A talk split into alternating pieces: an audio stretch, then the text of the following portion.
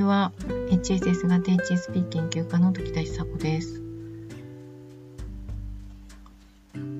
いただいたメールの中で、本についてのメールを書いてくださった方がいらっしゃって、それがまた、あの、本当に私自身もやってるし、おそらく HSS 型の方たちも皆さんやってるんじゃないかなと思ったので、ご紹介がてら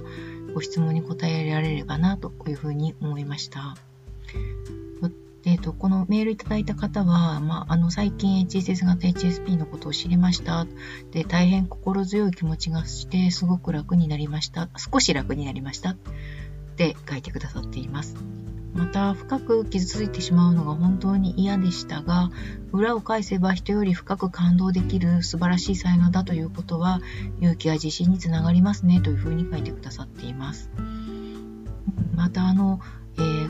その、えー、私がですね、スーザン・ケインさんという方の、えー、本をメルマガの中でご紹介させていただいたんですけれども、そのスーザン・ケインさんの本を、まあ、買ったものの読めませんっていう内容なんですね。で、えっ、ー、と、かつてその本がちょっと有名になった時期があったので、それをその時期にやっぱり流行というか、まあ、みんなが読んでるんだったら読もうっていうような感覚で、あの、買われることもありますし、えっ、ー、と、内向型人間っていう言い方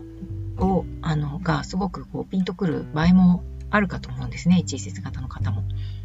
それで買われたんですけれども、なぜか読み進めることができなくて、えっ、ー、と、手放してしまいました。ですが、あのメルマガの中でこの本を、私のメルマガの中でこの本を再度紹介しているので、あれって思ったそうなんですね。で、どうしましょう？この本また買おうかしらっていうふうに思っていらっしゃるという内容だったんです。あの、で、この方が書かれているのはですね、本を読むのは大好きなのですが、このようになぜか読めない本があったりします。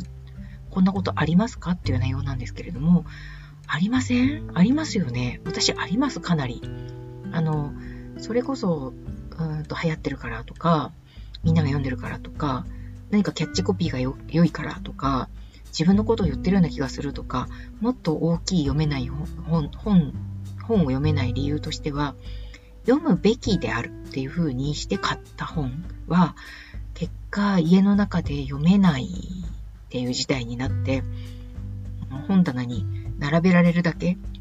になってしまうっていうようなことってとても多いんですよね。それ本屋さんで買うときにすごくあって、本屋さんってなんかテンション上がっちゃうんですよ。こんなにその知識を、この、なんていうのかな、一箇所に集めてくれてありがとうみたいな風な、なんかこう変な感動ができてきたりとか、なんでしょうね。本屋さんで立ち読みしてるときはめちゃくちゃ感動するので、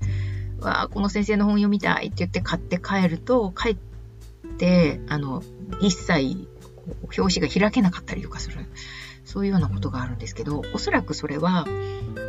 あのこうありたいという自分、目指したい自分を、えー、突きつけられる。あるいは、その、その方のようになりたいっていう、その望みを、えっ、ー、と、に対して、自分がその方とのギャップを感じてショックを受けるっていうことが、すでにあるからこそ感動しちゃったのかもしれないですよ。その、HSS 型 HSS の人たちってすごく感動屋であると同時に理想家でもあるかなと思います。理想を、その理想に対してのステップが、あの、登っていけるステップが明確であればいいんだけれども、本ってそのステップが途中で消えているんですよね。いくつかまでは提示してくれてるんですけども、その先どうすればいいのっていうことが書かれてなかったりっていう構構成になってるんです。それ私本書いてみて分かったんですけれども、あの、本当に伝えたいことを全部書こうと思ったら本だけでは無理なんですよ。なので、え、ー、と、本を読んで、わ、いいなって思ったら、そこで全部が解決するわけではないっていうのが、実は本末転倒な、あの、ところがあって、本って入り口なんですよね。なので、本は入り口なんだっていう理解で読んでもらえると、えーと、そこから改めてもっと知りたいと思ったら、その先生に会いに行くとか、話を聞きに行くとか、えー、別の、その